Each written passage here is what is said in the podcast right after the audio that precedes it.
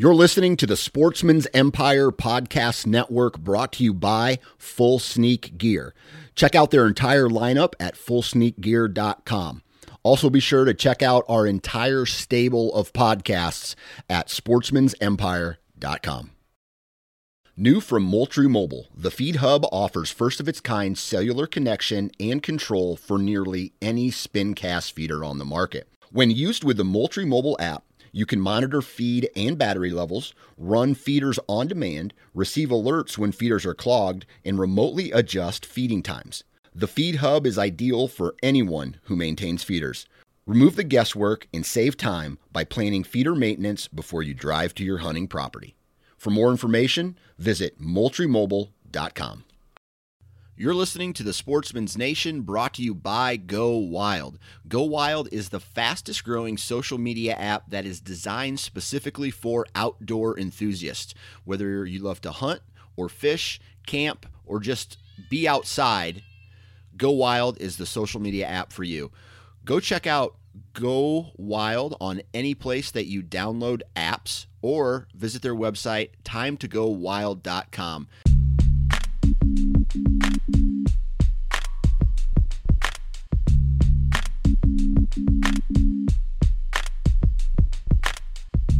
Welcome to the Nine Finger Chronicles podcast, brought to you by Exodus Trail Cameras, the number one podcast for bow hunting product information and hunting stories from across the nation. And now, here's your nine fingered host, Dan Johnson. All right, everybody, welcome back to the Nine Finger Chronicles podcast brought to you by Exodus Trail Cameras. If you haven't, go check out ExodusOutdoorGear.com because their trail cameras are badass. They have two different options, and you need to take a look at them because if you like running trail cameras and you like running trail cameras that have good quality pictures and work when they're supposed to work, then you need to check out Exodus Trail Cameras. Now, today, we are joined by returning guest Mike Perry. And Mike Perry is one of those guys, he lives in Pennsylvania. This story takes place in Ohio, really close to where he lives. And you talk about someone who gets it done every single year. Mike Perry gets it done, and he gets it done a lot. He's pretty consistent with killing big mature bucks. And this story specifically is about a buck that he has had six years worth of history with, and he ended up killing this buck when it was an eight and a half year old. So that number one, killing an eight and a half year old buck anywhere is amazing.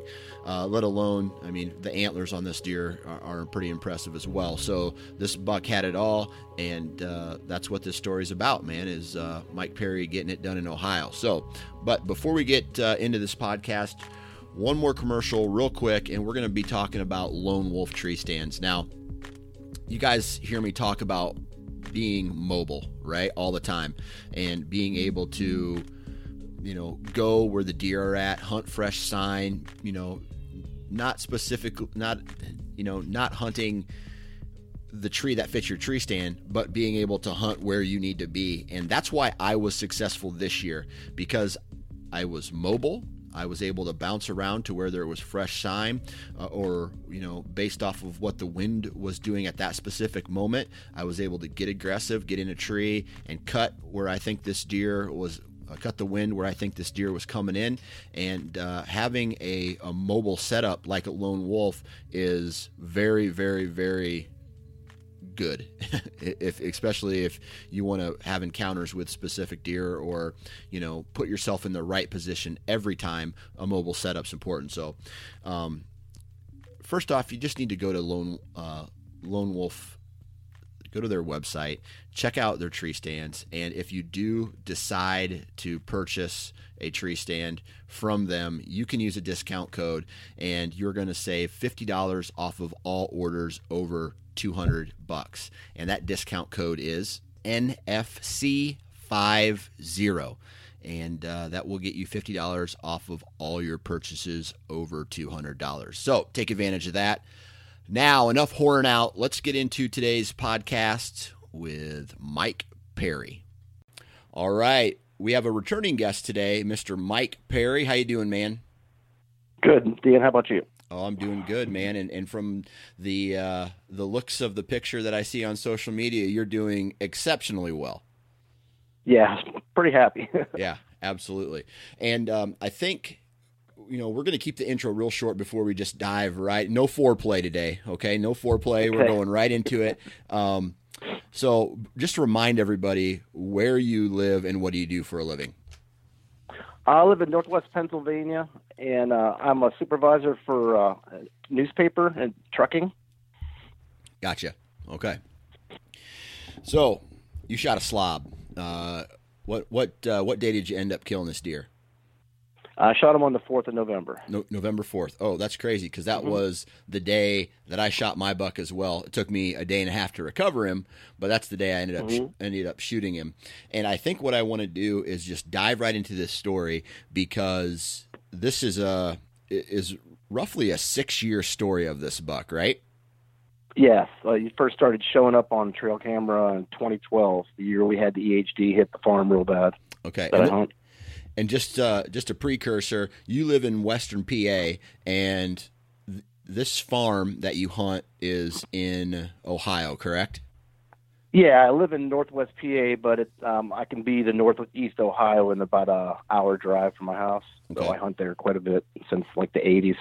Gotcha. So this is one of those. Uh, it's uh, a farm in an over-the-counter state, which is really close to your house, so it's a no-brainer to take advantage of it, right? Yep. Perfect. All right. So the first question I want to ask you is on this specific farm.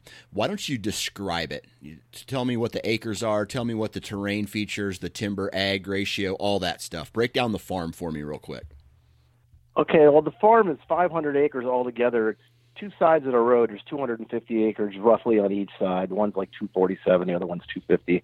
Um, the one side is mainly all flat bottom land um, with a creek going through it in a big swamp. And the other side is all hardwoods, oaks, um, has some uh, ravines going through it, a little bit of topography on that side. Um, the farmer is that owns the property basically uh, he farms cattle. He just raises cattle. He he doesn't milk or anything like that, like beef cattle. So he has there's a lot of um, you know hay fields in, on the farm in, in certain sections, and then he rents out the other fields and there's soybean and corn. You know, crop rotation every year. We also got a lot of uh, oaks in there, a lot of white oaks, swamp white oaks, all down in the bottoms along the swamp where I killed this buck and and they were loaded this year. And uh, then on the other side of the road where the more mature timber is, there's a lot of red oak, some white oak too in there, but mostly red. Gotcha. So really good habitat, right? I mean, does, oh yeah. Uh, is there good numbers in this uh, in this property? From a yeah, quantity a pretty standpoint? good amount of deer. It's it's coming back. I mean, in 2012, I found 17 deer dead in one day uh, oh from the EHD, and it was it was pretty thin, and that's why I kind of didn't hunt the farm hard for a couple years after that happened. But I always kept cameras there, and I'd always, you know, give it a, give it a hunt or two. But uh, yeah, it was it was pretty bad. Now it's starting to come back up. This has been six years later, so we're starting to get numbers, but nothing like it was before the EHD. Um, especially the doe numbers. Um, there's a lot of hunting pressure in the area. There's a lot of Amish community in the area, and even when the EHD knocked the deer down, that didn't stop them from shooting the does. So it's it's been slow, but it's it's it's pretty good. Right. So that's one thing that I'm starting to hear rumblings of in the the areas where I hunt. Uh, my main farm down an hour south of where I live. Uh, there's rumors that EHD has hit and hit pretty hard, and I know that late summer, a lot of the big bucks disappeared, and typically there's a, a shift uh, at some point throughout the year, but this was a huge shift. Um, there was a lot of deer that didn't show back up, or they went away, or you know maybe it was a little crop rotation. Maybe it had to do with a big acorn crop. That's what I was thinking. But now that I mm-hmm. now that I think you know, man, this EHD hit and the rut hit, and my trail cameras weren't showing any mature deer. I, I got I got worried. So yeah, what did EH do from a percentage standpoint? Do you think to the area that you were hunting in that in that part of the state? Um, where I was at, EHD knocked it down to uh, I would say twenty percent to twenty five percent of the herd was left after it was done. I mean, it was it was totally, I mean, devastating. Even in, in Pennsylvania, over by um, Pymatuning, they had they have an area there that you're not allowed to hunt. And there was hundreds and hundreds of deer they found dead there. So Wow. yeah, it was it was pretty bad. In fact, I went from when I you know I was pretty excited in 2012 before the season started because I was getting a lot of pictures of some good deer. You know, I mean, not not the bucks usually aren't on that farm.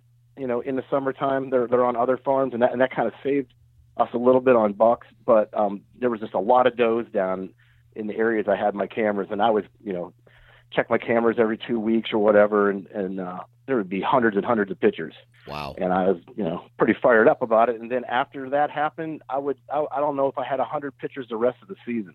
Wow. So it was, it was bad. I mean, it was, I, I'd never seen nothing like it. It was the only time I've ever heard of EHD in this area close to where I live. Uh, hopefully, it never comes back. So, Yeah. Did that coincide with a really dry summer? Yeah, yeah, that that was it. I think EHD hit hard a lot of the United States that year. Yeah. So, Wow.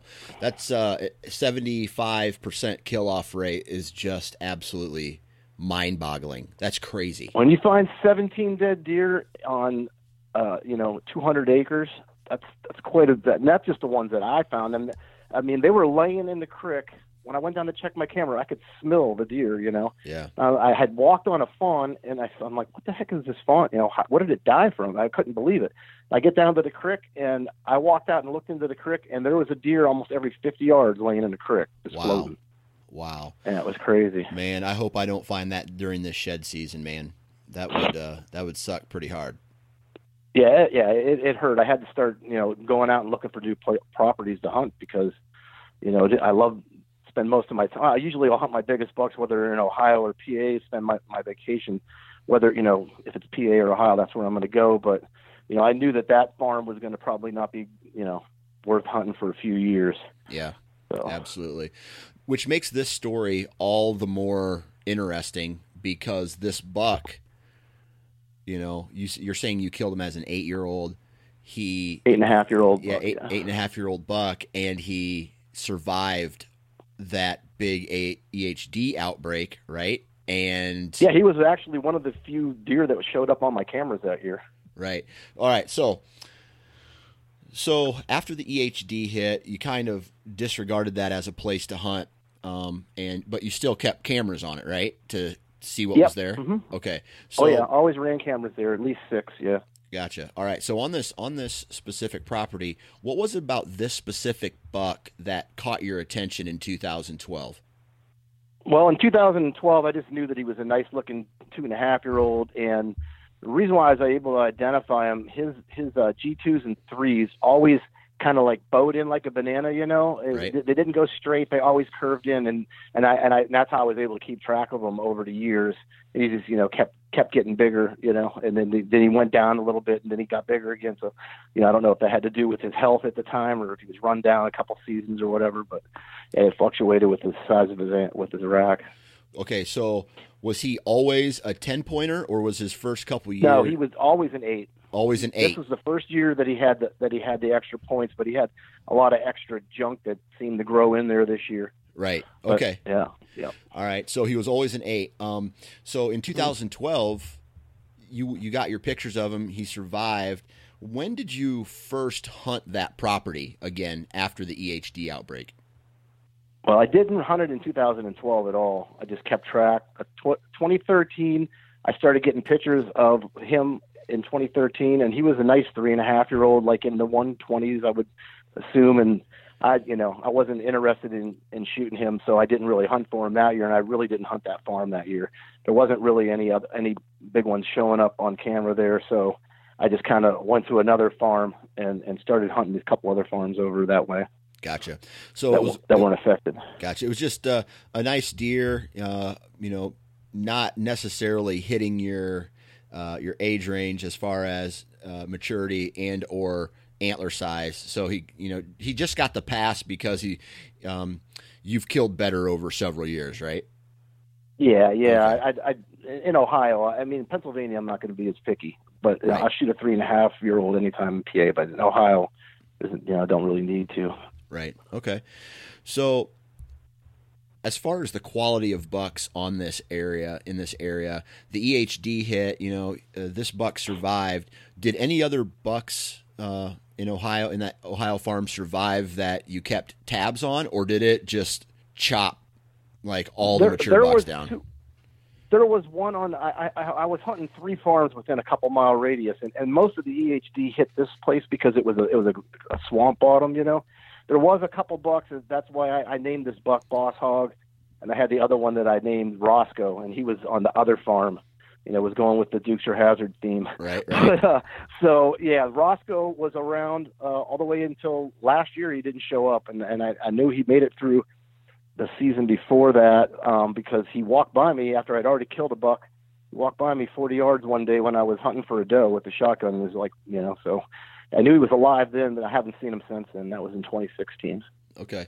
So um, from 2012, 20, you know, 13, 14, 15, and then you said 16 there, did you have him on trail camera uh, the entire time?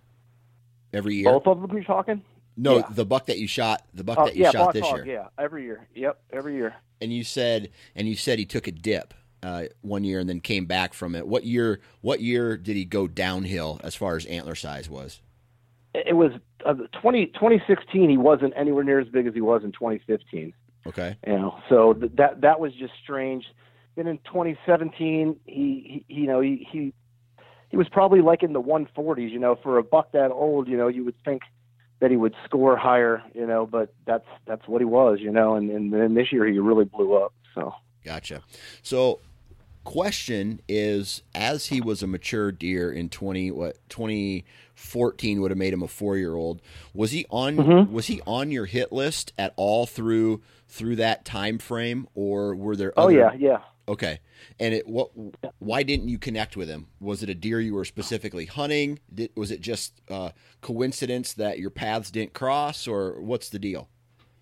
Well, it, it was a buck that I I didn't just target him. I seem to have better luck when I do that last few years, and I was kind of hunting a few different bucks on a few different farms within like a 15 mile radius. So you know, I didn't really put it all in on him. Now there were some other guys that were hunting the farm that were keeping real good tabs on him, and and they called him a different name. They called him the Jesus buck because they said the first time they saw him they just thought Jesus. But once we got together and started talking about it, we decided on Boss Hog. Everyone liked it so. But yeah, they were seeing him. In fact, he almost killed him. The one guy's name's uh, uh, Scott Christie. He almost killed him in 2015 or 20. Yeah, I think it was 2015. Uh, It may have been 2014, but yeah, he had he had a close call with him. But I had never seen the buck in daylight Okay. until the day I shot him. But you did have Ever. Did, you did have uh, trail camera pictures of him. hmm Okay, so where do you think this deer's core area was? Was it on your property, or was it on a neighboring farm and he just visited the property that you hunted?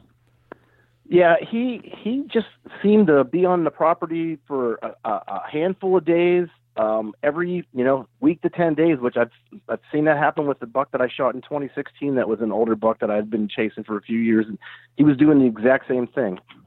He would he would be around for a little while, and you'd almost never get pictures of him. At least I almost never got pictures of him on the same camera.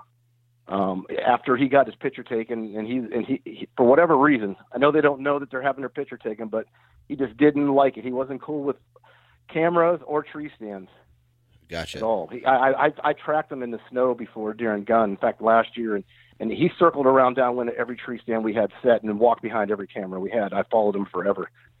And he, you know, I don't know if that was by accident, but I'll tell you what, it sure didn't seem like it. Wow, and that's crazy you say that because um, I had a camera in a tree trying to catch a guy stealing my trail cameras this year, and Mhm. I I had my the the camera in the tree pointing down on the camera on the ground, and you would be surprised how many deer actually walked right behind my trail camera for some reason. And it's just like i didn't i don't have pictures of that buck you know like i don't Mhm. i don't know who that buck is but he decided he was going to walk on the opposite side of the trail camera every single time so i don't know like you said Makes you wonder. yeah i don't know if they know that or or what the deal is Yeah, I, I wouldn't surprise me when it comes to older bucks. They're just, you know, right they're just a different animal. Right. So so you felt that he, like where he was bedding most of the time was on a different farm. Well, yeah, he he. For one thing, I never got any pictures of him on the opposite side of the road than where I killed him. Um, down in the creek bottoms, the only is the only area I ever got pictures of him. So as far as I knew, he rarely went across the road. And I knew of two places that he would bed when he was on our farm, just through scouting. I mean, I do I, I scout a lot in the off season, and um, you know, just putting together the pieces of the pictures I had, the pictures that Scott and Matt had, and and um, trying to figure out, you know, identifying bedding areas that you could, with lots of rubs right in the beds and stuff that I figured was buck bedding on the outside of some where some does bedded. So I figured he was that's what he was doing. There was just one on was on one side of the creek and one area was on the other side of the creek. And it's hard to get to the area across the creek if it floods like we had this year. Gotcha. Okay. So, you know, it, it sounds like you kept track, you know, track of him uh, throughout the whole year, and you did start to hunt this farm, you know, it, back again in the you know the 16, you know, 2016, 17 seasons. Um, when did he? Was it was this year the first year that he became like a almost blinders on type of buck, where yeah, you're there might be some other deer that you'd shoot, but you know, with with the big jump from 17 to 18 it sounds like he was almost number one on your hit list.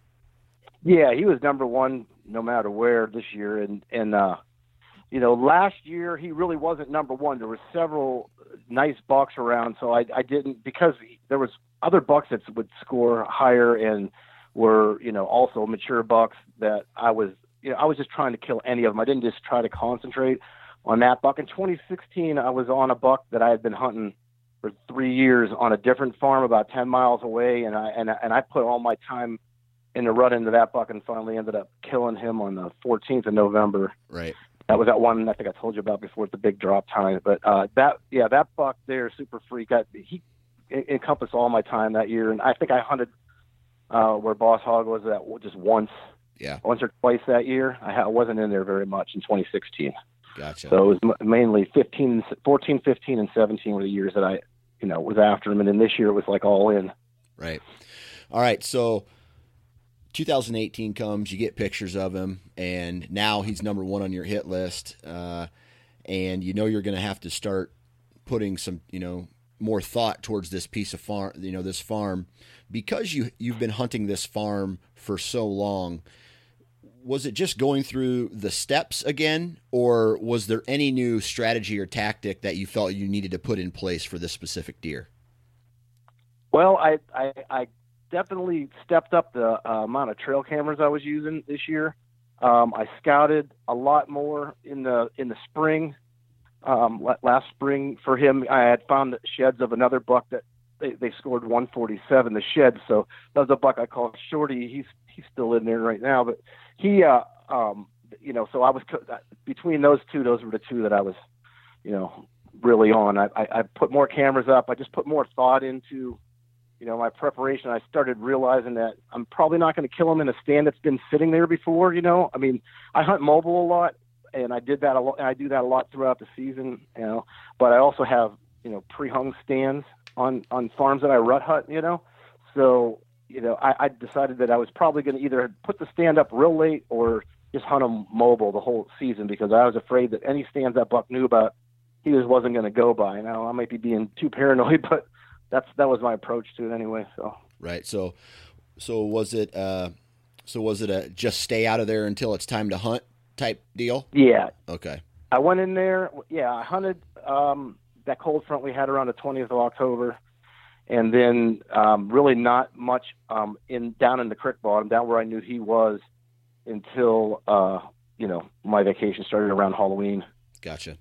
All right, so kind of taking a step back, uh, did you have this deer like as the seasons you know progressed, and you know, let's say October first, that's when you can start hunting in Ohio, or is it like the 15th mm-hmm. It was it was around i think it was the 29th was the first day of this year okay so yeah. september 29th how often did you check trail cameras uh, on that farm and you know because you live an hour away hour or so away how how how often did you check trail cameras and did those trail camera pictures tell you anything specific about this buck's activity Okay, well, in in the summertime, I run cameras on this farm all year long, and I never take them out of there.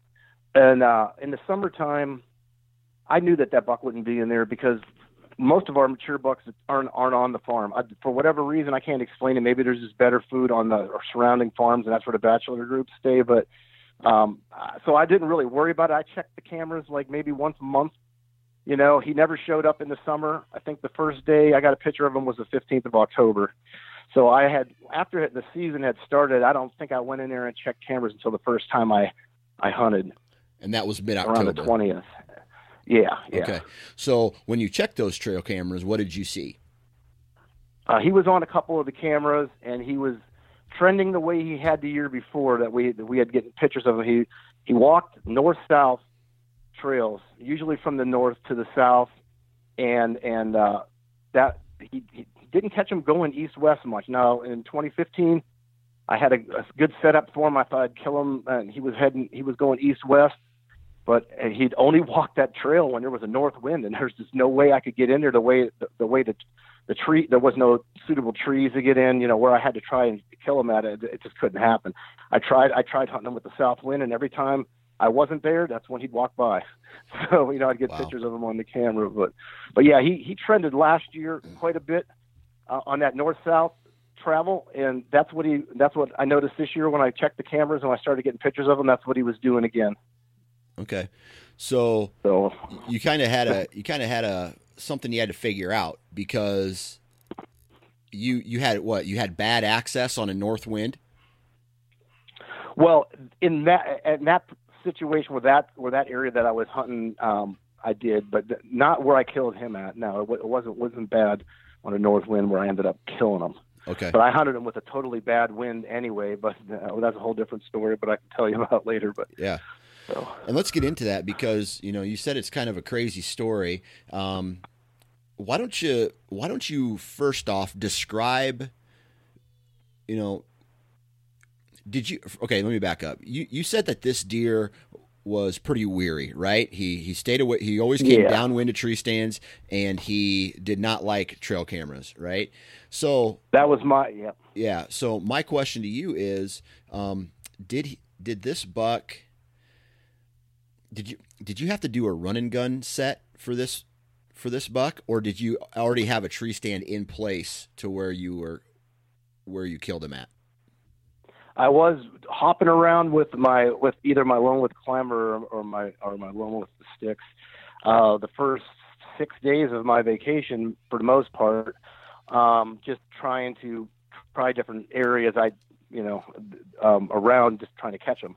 And uh, actually, the stand I killed him out of, though, I hung in a rainstorm two days before I shot him. It just, you know, as you know, it was raincation in November this year. Yeah. I mean, uh, late October, early November. It just seemed to rain all day long, every day, and it killed my. Where I thought I would kill him would be, was across the creek, and there was no way I was ever going to get across that creek you know, without a canoe or something, and just wasn't, you know, wasn't in the cards to hunt him over there. So I knew I was going to have to hunt him down in the bottom on the, uh, you know, west side of the creek and I went in there in the rainstorm and put that stand up because there was this trail in there that he'd like to run that north that north south, but there was a trail in there that kind of went from the northwest and and, and to the southeast. It, it angled, and I thought maybe he would and and um, I thought maybe he would you know want to want to cut through. And there's some good bedding doe bedding areas right in there. There's actually three of them right around where where I put the stand at, and uh, I was just hoping I was going to catch him come down that trail, and uh, I figured I was going to have to give him the wind, and and that's that's what I did, and that's what happened. So when you say give him the wind, because I gave my buck the wind this year, and it mm-hmm. was a real aggressive set, right? I was, I still think that somehow this deer made it through my scent stream, uh, downwind of me at some point before he popped up. Okay, so. Mm-hmm. I you know, I cut I was cutting the wind really hard. How how aggressive were you with this particular wind setup?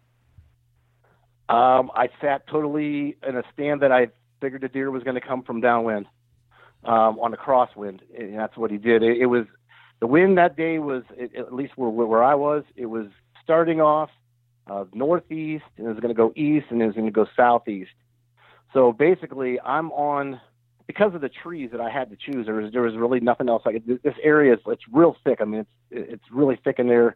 There's not a lot of trees that you can get in. I mean, I guess you could get in some real low off the ground, but where I wanted to hunt them, there was a big swamp white oak there that a, doe, a lot of does have been been uh, visiting. I had pictures of a, a bunch of does feeding there, and I just you know figured I was going to have to hunt, you know, hunt them with with the wrong, with total totally wrong wind. But the nice thing about the fourth of November was the thermals were rising that morning, and I don't think. I mean, I know he walked right through my wind, but he. I, I don't think he ever smelled me. I mean, I was floating the milkweed all morning long, and it was staying up most of the time. Sometimes it would drift down, but you know, I think I just got lucky that the time when he came through at nine in the morning, that's you know, it was it was Pulling it was still up. floating high.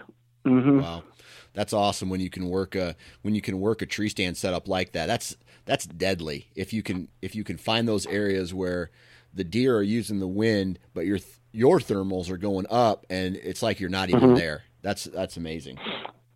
Yeah, it's it's I've been trying to do stuff like that the last few years, and it's it's worked out pretty good for me in the last couple of years in Ohio. So, so let's see here. So, what about your access? You know, with a bad wind to, uh, you know, while in the tree, did you have mm-hmm. bad wind on your access route to the tree stand as well or no actually i had a good i had good access when i was it was in my face the whole way walking down with with, with the exception of the last maybe 100 yards where i had to head south a little ways but yeah okay. it, was, it was in my face all the way down to the stand and and and the, and the, and the, and the weird thing about this whole story is i I I I busted what was it? I think nine nine does. I got I got there a little bit late that morning because some friends were meeting me to hunt there, and and the one guy had never been there before, and and I had to kind of like you know talk to them guys about what where, where to where to set up and this and that on the other side of the road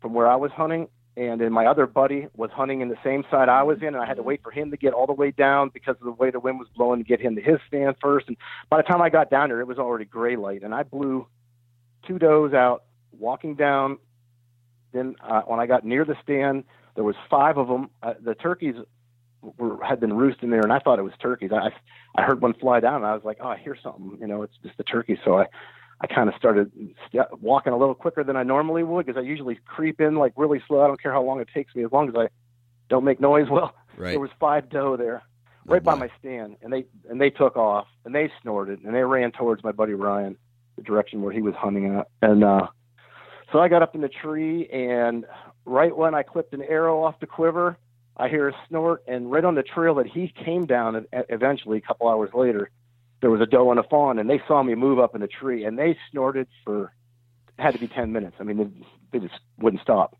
I mean, I was just like, "You got to be kidding me!" Right? you know.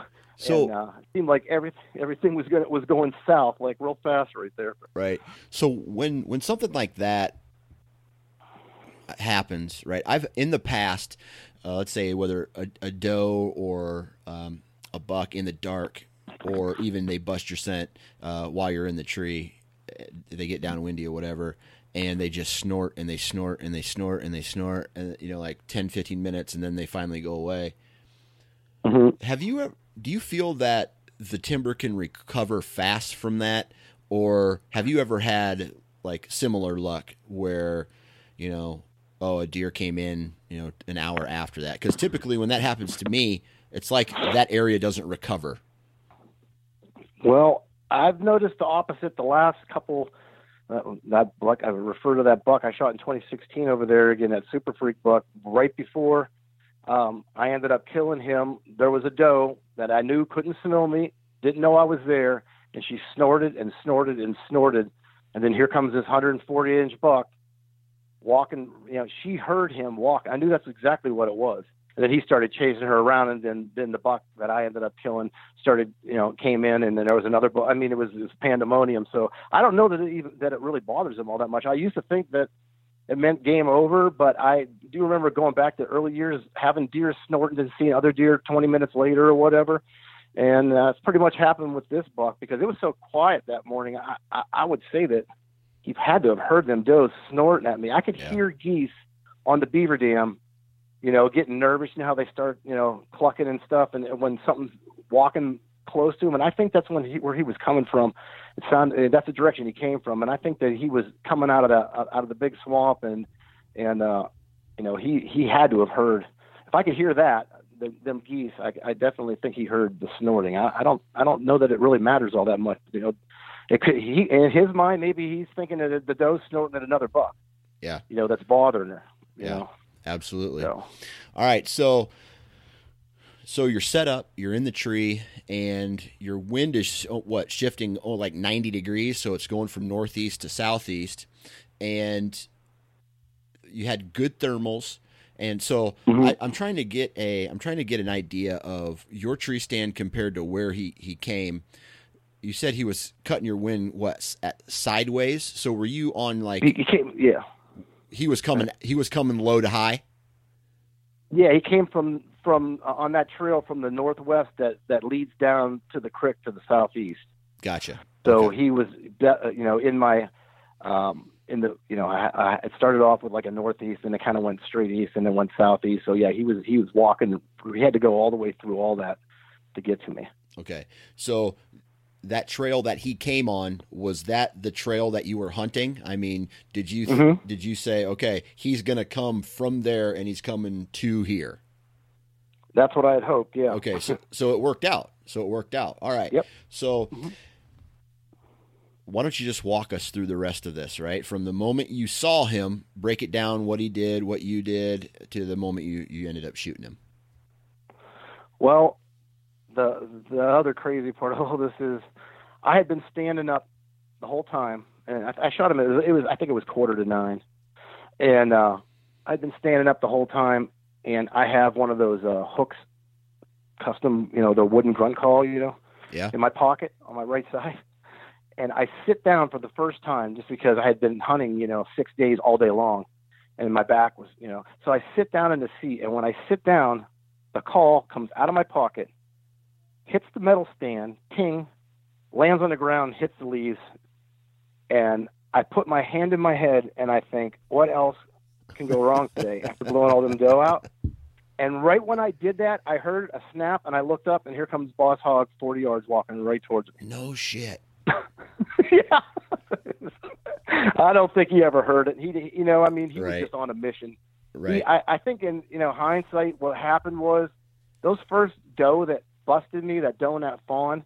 You know, I think that he because I didn't see exactly where they were standing when they snorted and first jumped. You know, but I'm pretty sure that he was on her trail, and and um, he was just following it. And then when he got to about 40, he you know, and, and I'm thinking, oh, I'm not going to get a shot at him, you know, because it looked like he was going to go the way the does went he just turned and, and just kept angling down the trail at, because the trail kind of came at an, at an angle, you know, and he just kept, kept coming until he got to 22 yards. And, and I shot, and when I shot, I could see the arrow was like, you know, honest to God, it was like slow motion. I, I saw it going right into his heart. I mean, it, it was just like the greatest feeling ever because I knew that, that, that he wasn't going to go very far. He, he ran about 60, 60 yards and, and hit the ground, started kicking around, and got up and went a little bit further and fell over, and everything just went dead silent.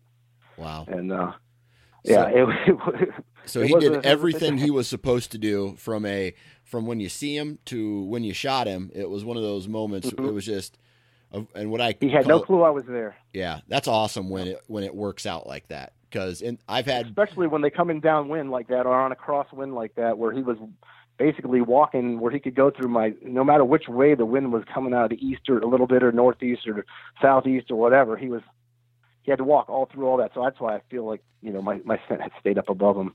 He had no clue I was there. He was not alert at all. right, man, and that's just uh, it's just one of those things where learn how to hunt thermals uh, because maybe that's what was going on at, on my hunt as well. Maybe the, my scent was staying above him, and or I don't know, but uh, if you can, if man, you can get so aggressive from your strategy if you have really good thermals. Uh, it's amazing what Mhm. you can get away with. Well, a lot of times, you know, I've been, I've noticed, and I've been I've been using that milkweed for years and years and years before it became popular with everybody. But uh, you know, I, I, I sometimes it has to do with the area exactly where you're set up to, because like this area, there wasn't a whole lot of trees. There was some swamp white oaks in there, and they're they're not like you know one after another in this spot. There's you know there's one here, there's one there, there's a short one over here, and I've noticed that you know in the morning a lot of times your thermals stay high when it's when the sun's out, and that and that's what how that morning was. It was it was sunny, um, and I'm in an area with not a lot of trees, so the sun's hitting the floor of the you know hitting the ground all over the place around me. So you know that only makes sense to me as the ground starts heating up, that that helps in an area where it's not you know there's not as many trees around and branches that it helps keep your scent up. You know, Right. if I would have been in a you know closed canopy with a bunch of leaves, it might have been a totally different story. Yeah, You know? absolutely. So Absolutely. Well, man, that's awesome. So, did you get it? Did you score him at all? I just want like describe him Um, so so people know what he is. Um, he's a mainframe 10, but he, he doesn't have real long browser G4s. But he's just, you know, massive. He had uh, like 11 and a half inch G2s and I think 10 inch G3s. Um, he had a couple of stickers. He's like a low 160s, Okay. you know, but real heavy though, and a lot of pearlation on, on, on the antlers, you know. Um, just a the, the the main thing. I mean, I, I'm not wrapped up in score. Don't get deer scored. I don't. I really don't care about that. I mean, I know Yeah. the deer that I want to shoot when I see it, and just the fact that how old the buck was is like the main thing for me. You know, that's that's what I really focus on. That he'd been around that long and that was able to kill him. That's the second eight and a half year old buck I shot on that farm over the years, the last like ten years. Yeah. So so eight a ha- eight and a half is your oldest deer you've ever shot. Two of them. Other than fawn, other than not fawns, yeah, other than the fawns. No, other than doe, I've, I've shot a I've shot a doe before that they um, that um, had aged. It, it was like 11 and a half or whatever. Had this tooth cross section. Wow, Uh, that's yeah. nuts. So, yeah. well, congratulations on Ohio, man. That's one one hell of a story, one hell of a deer. And um, Thank you. so now, are you going back to PA and finishing out the season Oh, there, yeah. or do you have anything else going on for you?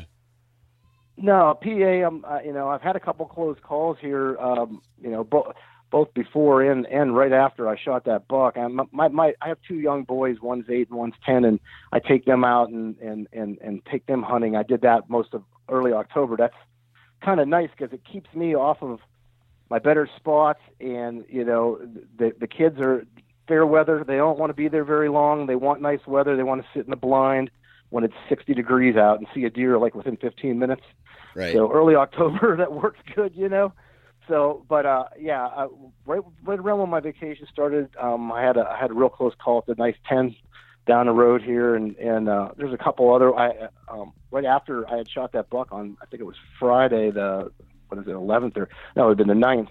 Um, I had one sneak up behind me, come up the creek bank, and come up, you know, straight downwind under me, and, and it was drizzling that day, and the thermals were dropping, and he he busted me right before I could shoot him, but um, and that was at noon, it's 12 o'clock. I just got done eating a sandwich. And uh, but no, I'm gonna still be hunting Pennsylvania. Get it. Heck, there is a, bow's done in the area I live in right now. The gun season starts the Monday after Thanksgiving, and I like to still hunt and try to shoot bucks in their beds. I've had a lot of success doing that over the years during guns. So, and then plus me and my friends, we uh, go push bedding areas, and you know we've been doing it for years, and we can always kill big ones. So that's what we'll be at. That's what we'll be doing here once gun comes around. So. Perfect, perfect. Well, Mr. Mike Perry, man, I really appreciate you taking time to uh, hop on the podcast and share the story of this buck. No problem, man. Anytime. Thank you. All right. Huge shout out to Mr. Mike Perry, man. Congrats on getting it done on a stud of a buck. Huge shout out to all of you for taking time out of your day to download and listen to this podcast, man. I really appreciate it. Go to iTunes and leave a five-star review if you're if you're if you love love what I do, whatever. Thank you, thank you, thank you. Huge shout out to all the partners of the podcast: Exodus, Wasp, Lone Wolf, Deer Lab, Prime, Ripcord, Ozonics, and Hunter Safety Systems. Man, without their support, this is not possible. Um, there's no way my wife would be letting me put this much time into something for free. So, with no money or no return. So, huge shout out to those guys as well. Uh, and please go out and support those companies because they support this podcast. So, it's kind of uh, uh, the circle of life, so to speak other than that, man, uh, hope everybody has a great Thanksgiving. There might be a couple less podcasts this week uh, than normal just because of the holidays. But uh, the following week, we're going to be back at it again. And uh, man, I tell you, we are we're rocking and rolling here on the Sportsman's Nation. And if you if you haven't already, please go and subscribe to not only the podcast, all the podcasts on the Sportsman's Nation, but also you know sign up on the website for our mailing list because we're you know eventually we're going to start sending out a lot of great content um, on that mailing list. And um, make sure you follow us on social media not only the nine finger chronicles and the sportsman's nation but all of the uh, content contributors uh, because there's a lot of great content that comes out every week on the sportsman's nation. And uh, you guys need to take a look at that as well. But blah blah blah blah blah i'm done talking. Uh, our friends at hunter safety systems are reminding us to please please wear your damn safety harness. Have a good week.